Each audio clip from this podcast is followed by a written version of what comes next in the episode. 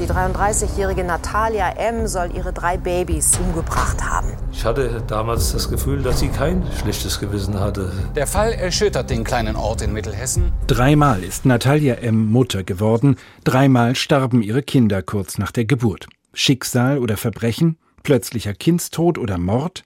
Darum geht es bei den Ermittlungen im mittelhessischen Filmer. Es ist dieser Fall aus den Jahren 2004 bis 2009, den die neue Staffel von Crime Time erzählt, auf den Spuren der drei toten Babys. Eine dramatische Geschichte, nicht nur für junge Eltern, geradezu schockierend. Besonders sensibel müsse man sein beim Thema Mord an Kindern, sagt der verantwortliche HR-Redakteur Peter Gerhardt. Da nicht in den Voyeurismus abzugleiten, ist eine schwierige Gratwanderung, die wir versucht haben, so zu machen, dass wir die Ermittlungen nacherzählen. Dass es darum geht, wie sind die ErmittlerInnen der Täterin auf die Spur gekommen und ähm, wie konnten sie am Ende diesen Mord nachweisen. Reale Verbrechen als spannende Unterhaltung in der Mediathek, als Podcast oder im Fernsehen. Jahrzehntelang gab es vor allem den ZDF-Klassiker Aktenzeichen XY ungelöst. Jetzt werden True Crime-Formate immer vielfältiger und immer populärer, weiß die Erfurter Medienwissenschaftlerin Irene Schulz. Das Interesse an besonderen Kriminalfällen hat es schon immer gegeben.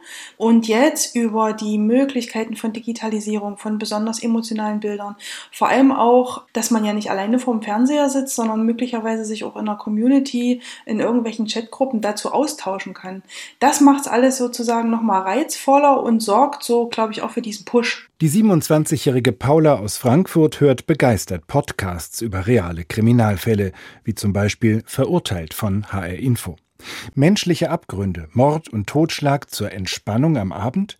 Paula kann davon kaum genug bekommen. Ist ja ein bisschen krass eigentlich, weil das sind Schicksale von Menschen, das ist ja furchtbar und man äh, schläft dabei beseelt abends ein oder so. Es ist schon ein bisschen seltsam, aber es reizt einen halt dieses Spannende und dass das einfach echt ist und echt passiert ist. Vor allem junge Frauen wie Paula begeistern sich für True Crime Formate.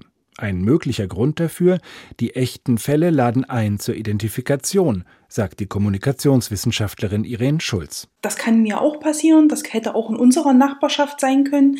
Das ist was, was True Crime Formate sozusagen bieten als einen Anknüpfungspunkt und Anker. Und am Ende geht es immer auch um Gerechtigkeit. Darum, dass Täterinnen oder Täter ihre gerechte Strafe bekommen, dass aber auch mildernde Umstände berücksichtigt werden, sagt Podcasthörerin Paula. Man schaut so hinter die Kulissen in diese Gerichtsverfahren, lernt eigentlich so ein bisschen auch was übers Strafrecht und auch diese Ungerechtigkeiten. Der eine wird für irgendwas so lange bestraft und der andere für was Schlimmeres weniger lang oder umgekehrt.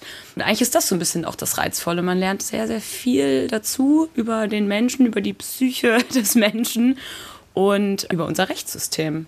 Ist ja nicht ausgedacht, ist ja echt. So auch bei der neuen Staffel von Crime Time auf den Spuren der drei toten Babys. Ein Rechtsmediziner war es, der nicht an den Zufall des dreifachen plötzlichen Kindstods in einer Familie glauben wollte. So kamen die Mordermittlungen ins Rollen. Dass Fremdeinwirkung vorliegt, war für uns nicht vorstellbar. Konkreten Beweis dafür hatten wir bis zu diesem Tag nicht.